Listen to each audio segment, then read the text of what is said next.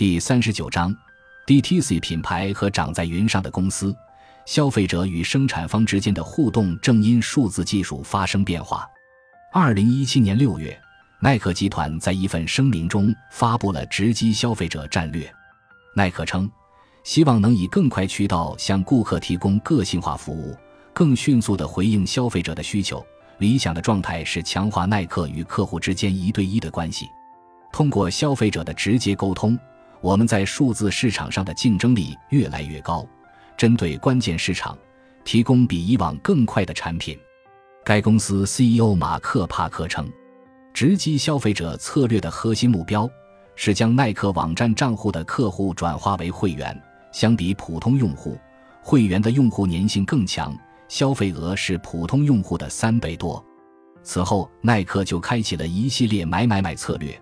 通过技术来实现与消费者的连接，挖掘更多消费者数据，深入了解消费者喜好，灵活控制库存。二零一六年，耐克收购总部位于纽约的数字设计工作室 Virgin Mega。当时科技媒体分析，这次收购可以帮助耐克开发新鞋发售平台 SNKRS。二零一八年三月，耐克收购消费者数据分析公司 Zodiac。Zodiac 可以通过消费者的历史交易记录预测顾客未来的购买习惯。二零一九年四月，耐克收购能提供 3D 扫描与深度学习技术的 Invertex。该公司可以利用 3D 技术、AI 技术为用户提供在线的扫描量体导购。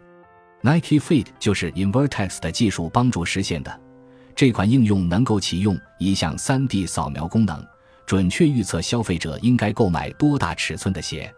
二零一九年八月，耐克收购了零售预测服务企业 Select。耐克首席运营官埃里克斯·普朗克当时曾在接受媒体采访时表示：“Select 融入耐克的移动应用程序和网站，耐克将会更好地预测客户想要什么款式的运动鞋和服装，并了解他们想要什么时候买，想从哪里买。我们必须提前预测市场需求。”因为没有六个月的时间来准备，只有三十分钟。两个月后，耐克又宣布收购西雅图体育内容平台 TraceMe。这家公司由 NFL 西雅图海鹰队四分卫拉塞尔·威尔森创办，主要是开发帮助粉丝与体育明星、名人互动的应用程序 TraceMe。该公司还是赛事预测平台 Tally 的母公司，Tally 可以对正在进行的体育赛事进行实时预测。当时，美国科技媒体分析。耐克是对 TraceMe 的原始技术感兴趣。耐克的案例体现了国际巨头在数字时代的敏锐性和灵活性。它呼应的是本世纪初从美国兴起，随着互联网等新型基础的完善而逐步进化的 DTC 浪潮。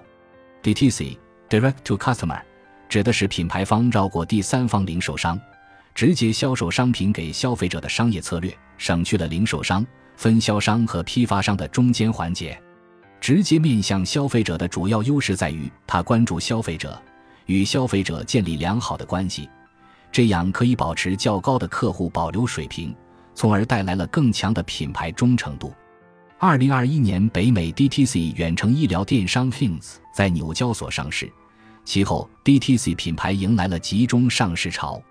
眼镜电商 Warby Parker，宠物品牌 BarkBox。鞋服品牌 Allbirds 都接连上市，DTC 也从小圈层知晓变成商业社会焦点。咨询公司罗兰贝格在一份报告中将 DTC 品牌定义为三大特点，分别为缩减中间渠道、消费者需求导向和创新营销。其中，缩减中间渠道意味着 DTC 模式下的企业逐步降低原有品牌商代理经销商零售店的网络依赖。丰富新电态，如自营电商、虚拟体验终端、线下快闪店等形式。消费者需求导向则指 DTC 模式下的企业以消费者需求作为决策的出发点，精准、及时、灵活地满足消费者的需求。创新营销植根于新时代的消费模式，DTC 模式下的组织更重视社交媒体营销、品牌理念和消费体验。中国市场的特殊之处在于。这里拥有用户体验和覆盖率在全球称得上一骑绝尘的电商基础设施，消费品牌们在更精细化投入和全渠道销售等层面的探索，有着不输美国市场的可能性。美妆领域的完美日记咖啡饮品赛道的三顿半和永璞等一大批新消费品牌，都是这个领域崛起的典型案例。值得一提的是，在中国的案例里，直面消费者不仅与消费者运营有关，也不只是让线下广告营销及售卖转变为线上行为，还意味着需求导向的生产。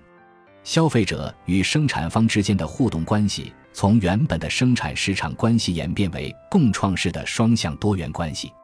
完美日记的崛起是一个典型案例，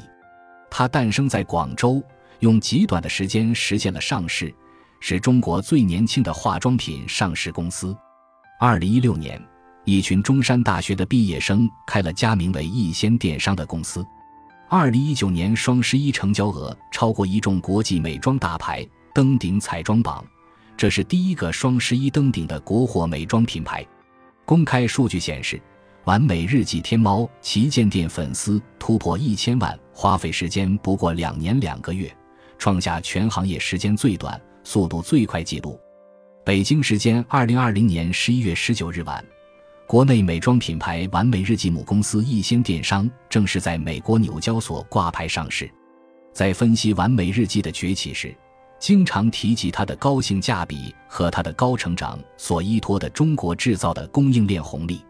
但除此之外，完善而便利的电商基础设施及数字化环境也是不可被忽视的。数字技术贯穿其产品开发到消费者运营的全流程，而这加速了这些品牌的成长。此前，有人将完美日记的流量运营路径视作一家长在社交媒体上的公司，但这显然没有意识到这个品牌从新品开发环节开始就已经将数字技术和消费者需求考量在内。公开资料显示，完美日记拥有几百人规模的技术团队。他们的职责除了支持互联网公司日常运维，还包括通过数据爬梳分析、监测、预测消费者行为和美妆趋势，指导新品开发。该公司高层曾表示，很多人都会第一时间想到完美日记营销做得好，但实际上，产品力才是我们的核心竞争力。完美日记每个月会研发三至五款新品，通过加快产品推陈出新的速度来提高复购率。仅二零一九年，完美日记就在天猫旗舰店上架了近千个 SKU。相比之下，国际大牌的产品研发速度和上新频率以半年甚至一年为单位，而这一研发速度的实现与数字技术的应用密不可分。从这个意义上讲，它更像一家长在云上的消费品公司，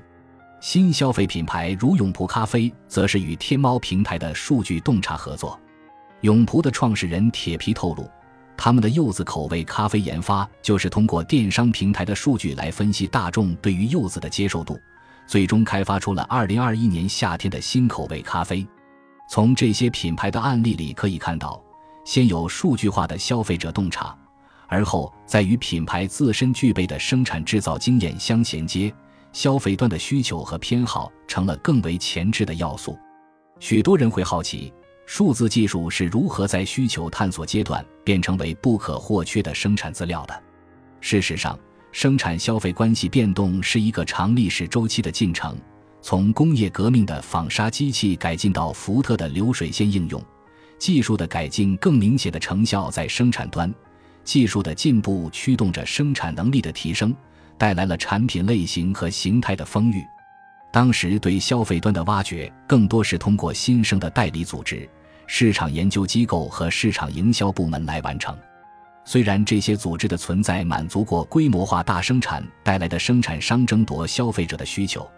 但认识消费者本身如此困难，以至于一代又一代品牌都曾在这一问题上折戟。而大量的通过传统手段来完成的消费者认知和洞察，不如工业生产流程那般严密精确，很难具备高度可量化、可复现、可分析性。消费和生产分别处于泾渭分明的两个方向，先生产后消费，最终形成了工业时代永恒的矛盾。当下的消费者表达方式创新是全新的尝试，需求驱动的生产正在成为可能。